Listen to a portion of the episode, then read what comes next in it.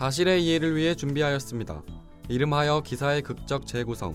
재구성한 내용은 사실과 다를 수 있으며 청취자분들이 기사를 이해하는 데 도움이 되고자 함입니다. 사실과 다를 수 있음을 유념하시기 바랍니다.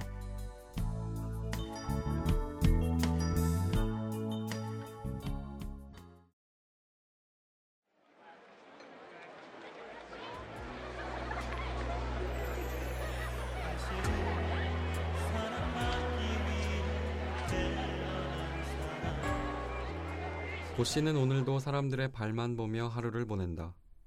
고 씨가 바라보는 세상은 남들보다 낮은 곳에 있다. 두 발이 없는 고 씨는 다리에 고무 튜브를 낀 채 강남역 인근 바닥을 기어다니며 구걸을 한다. 100원짜리 동전 한 개, 1000원짜리 지폐 한 장. 시간의 흐름은 바닥을 비추는 태양과 네온 사인의 불빛이 알려준다. 한 발을 쩔뚝거리며 김 씨가 걸어온다. 고씨, 집에 갈 시간이야. 고 씨가 승합차에 올라타 제일 먼저 하는 일은 정산이다. 여기 오늘 번 돈의 반, 27,300원. 고 씨가 김 씨에게 돈을 건넨다.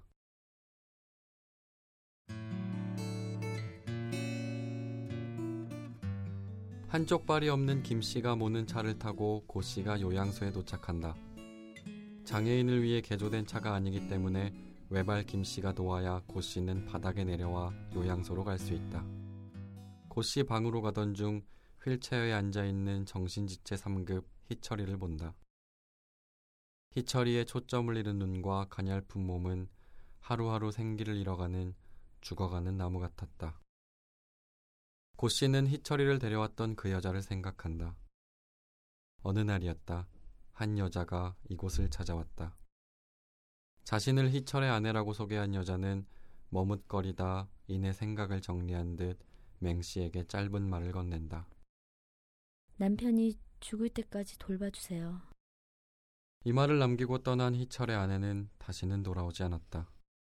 밥을 넘기지도 못할 정도로 상태가 악화되었지만 희철이는 병원에 갈 수 없었다. 주인 맹씨가 고개를 도리도리 저으며 혼잣말하는 걸 고씨가 들었었다. 희철이 죽어간다고 병원으로 옮겨야 한다고 하는데도 가족들이 아무 말도 안 하는 기라. 가족들이 신경 쓰지도 않는데 죽어도 어쩔 수 없는 기지. 내가 뭐 어떻게 하겠노? 처음엔 음식을 삼킬 정도는 됐는데 이젠 그조차도 힘겨워 보인다. 이곳에 사연 없는 사람이 있을까? 고씨와 희철이는 서로 말없이 서로가 볼 수 있는 공간을 볼 뿐이다. 희철이는 휠체어에 기대 천장만, 고씨는 바닥에 기대 땅바닥만.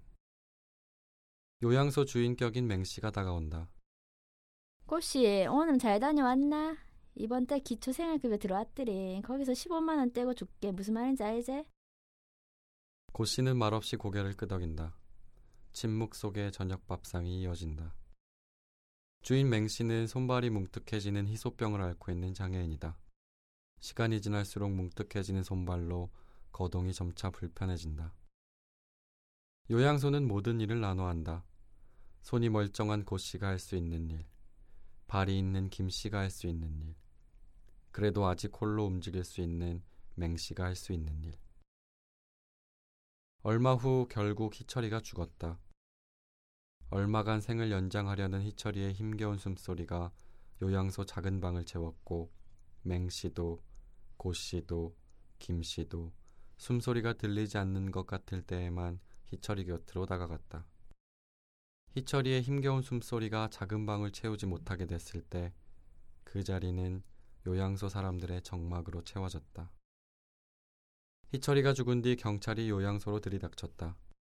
바닥을 기어나가 고 씨는 경찰이 요양소 주인 맹 씨와 김 씨를 잡아가는 걸 보았다.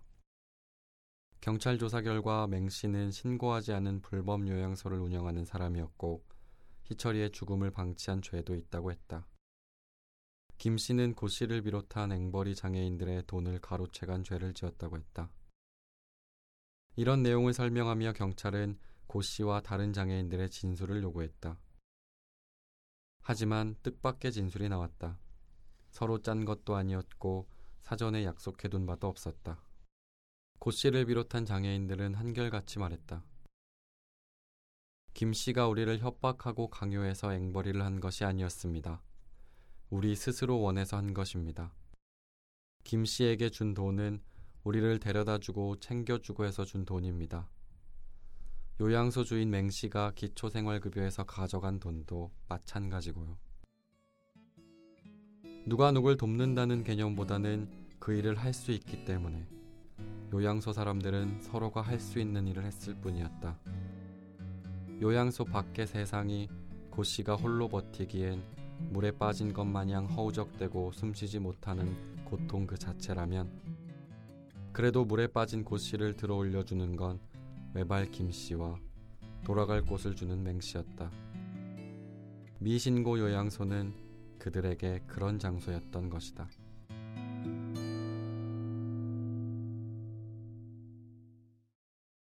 서울 송파구의 한 요양소에서 정신지체 3급 장애인 A씨가 영양실조로 사망하는 사건이 발생했습니다. A씨는 2013년 7월 소식에 의한 영양결핍으로 사망하기 전까지 밥을 삼키지 못할 정도로 건강 상태가 악화됐으나 병원 치료도 받지 못한 것으로 알려졌습니다. A씨의 죽음은 작년 관할경찰서의 미신고 요양소 단속에서 이 요양소가 적발되면서 발견됐습니다. 요양소 운영자 맹모 씨는 A씨의 죽음을 방치한 혐의와 요양소에 머물던 지체장애 1급인 B씨의 돈을 횡령한 혐의로 기소됐습니다.